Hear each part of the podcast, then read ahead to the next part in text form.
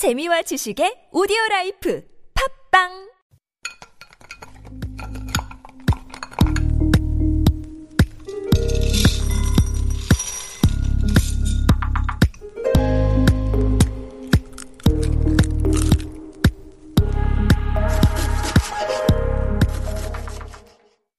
Hello, hello. My name is Matthew Chung. Welcome back to Super Radio. This is Korean Delicacy on TBS EFM 101.3. I've been a chef now for over 12 years, cooking all around the world, and Korean Delicacy is all about the most delicious things to come out of Korea. As they say, all good things must come to an end. And with that, dear listener, we begin our final episode of Korean Delicacy. That's right, this is the last week of Super Radio. It's been a pleasure to be able to fill you in on the most delicious things to come out of Korea. And we couldn't possibly wrap up our season without treating you to a sweet ending. So without further ado, here's dessert. Dessert in Korea. It's a slightly different thing as it was uh, growing up in the West because you don't generally tend to end your meal with something like pastry or something heavy like that. But probably the most common Korean dessert has to be fruit. It's the one that I grew up uh, eating. It's the one that most households grow up eating in terms of a final last sweet thing that you have after a meal. Now in Korea, the traditional term for dessert is hushik. So it's the thing that you eat at the end of the meal. So it doesn't necessarily mean a dessert the way that you might be picturing dessert, but it refers to anything that you have at the end of the meal. So that could be, in this case, fruit, but it can be any number of things as well. Quite possibly what has to be the most disappointing thing is when you go to a more old school place, right? And you don't see this as often, but growing up here, you, you definitely saw it a lot in terms of, uh, you know, hotels and whatnot. Hushik sometimes just meant coffee. And that probably had to be the most disappointing thing as a child to be asked if I wanted coffee or tea when I was expecting dessert. But back to fruit, because again, this has to be the most common form of hushik or dessert here in Korea. And it's especially, you know, especially when you're talking about at home or more traditional restaurants. And it's sliced. It's generally seasonal. So currently, what we have in season are strawberries. So that you'll see that a lot in this in the autumn. You'll you'll generally tend to see uh, Korean pear, bae, or apples, sagwa, and in the summertime you'll have grapes. And so here in Korea, was it having that fruit at the end of the meal is quite possibly the most common type of dessert that we have. And then you also, but you do have Western style desserts. And, but here's the thing, is just that they're generally not eaten at the end of the meal, with the one exception, I think, being birthdays, because birthdays and holidays and Christmas and whatnot, you'll, you'll generally have some form of cake there.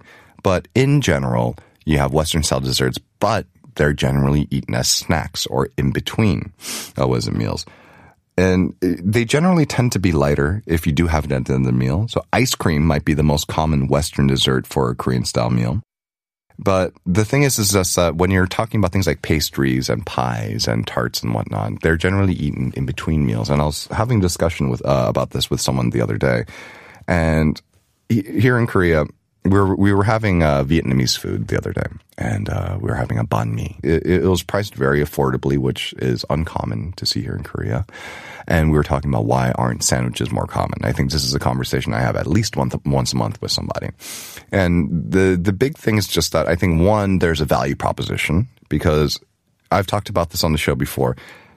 Kimbap is the Korean sandwich, and kimbap is extremely affordable, but all the ingredients that go into a Western style sandwich, they generally just aren't as readily available as what you find elsewhere.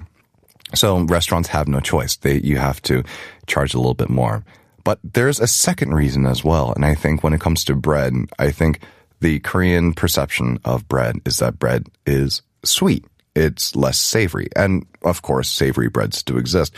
I think the most favorite savory bread is one of my favorites is sausage bang. is a sausage roll. And it's basically, it's a hot dog that's been, that has bread b- baked around it. Oftentimes it has things like ketchup and corn and green onions and green peppers on it, which sounds bizarre, but is actually very delicious. And, but by and large, if you walk into any chain bakery store, the vast majority of the bread that you see is sweet. And this is, uh, and so this goes back to dessert just because, again, dessert isn't necessarily that something that you have at the end of the meal, but it's something that you have as a between meal snack. Uh, 11, you know, if you notice too, bakeries tend to open a little bit later here in Korea. You know, they tend to open around 10:30 or 11 o'clock, and I think that just speaks to this idea that bread and sweetbreads and desserts are kind of a treat for between you know getting into work and waiting for lunchtime. You head out around 10:30 or 11 o'clock for a little snack just to get you through the afternoon. But here is the real Korean dessert. It's not cake and it's not fruit. And it's definitely not coffee. The real Korean dessert is shiksa. So shiksa is something that comes at the end of the meal. It literally means meal, but it also me- can mean at the end of the meal where the soup, rice, or noodle course comes out. And so shiksa at the end of the meal, it generally, this is more of a restaurant thing because when you're eating at home, everything tends to come out all at once. Except again, in terms of the holidays or special occasion meals where you'll have shiksa at the end of say, like, you know, when you're getting together for Chuseok or for Lunar New Year. But when you're going out to eat, especially when you're t- having hanjeongsik, uh, traditional Korean course meal, or kogi, Korean barbecue, there's usually a rice, soup, or noodle course at the end. And here are the most co- uh, popular types. So rice uh, oftentimes is a bowl of rice that has that comes that accompanies your uh, soup. So whether it be doenjang jjigae at a beef place or a kimchi jjigae at a pork place, it can also take the form of bibimbap as well. Some places, and my wife loves it when they offer this, is when is when they offer nurungji. So it's the scorched rice that is at the bottom of the pot. It's what the Spanish call socarrat. Uh, it's the it's this kind of crusty layer of rice that forms at the bottom of the rice pot, especially if you're doing it in a traditional cast iron Korean style uh, rice pot known as a kamasol it's a soup technically, but it's actually almost more like a tea if you think about it. You take this very crusty, nutty brown uh, browned rice at the bottom of it, and you put it into some hot water, and you just get this nutty, very very savory flavor that just permeates through the entire uh, water almost immediately, and it's delicious. The crusty rice it softens up my wife she she likes to joke that she has kind of like halmi tendencies like she she has like the the taste of an old korean woman and this is one of those things. But if you get a chance do uh, do opt for the nurungji if given the choice.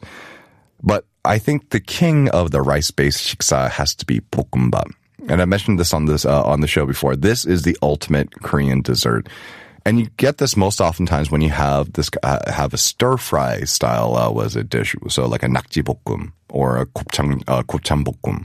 Anything where the pan is left with a lot of sauce at the end, a little, little crusty bits. And what the restaurants will do, they'll put rice. They'll they might add a little bit kimchi to there, and then they'll top it off with maybe cheese or seasoned seaweed at the end of it. And this has to be the ultimate Korean dessert. And then you also have noodles, things like naengmyeon, which we mentioned in our last episode, uh, was it cold noodles. Makguksu is most often eaten after pork. And then oftentimes too, you'll have a kuksu jeongol, which is a noodle hot pot as well.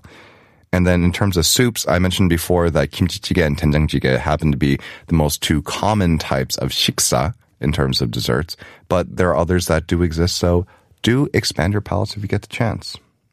Now, I'm a little overwhelmed and a little overclamped right now just because this is our last episode of Super Radio, but fret not, all of our back episodes are available online. So if you download our podcast app, you can get all those uh, final episodes. And for the very last time, thank you for listening to Korean Delicacy on Super Radio. Thank you for tuning into TBS EFM. I'm your host, Matthew Chung, and here's Tamia with Officially Missing You. Let me see.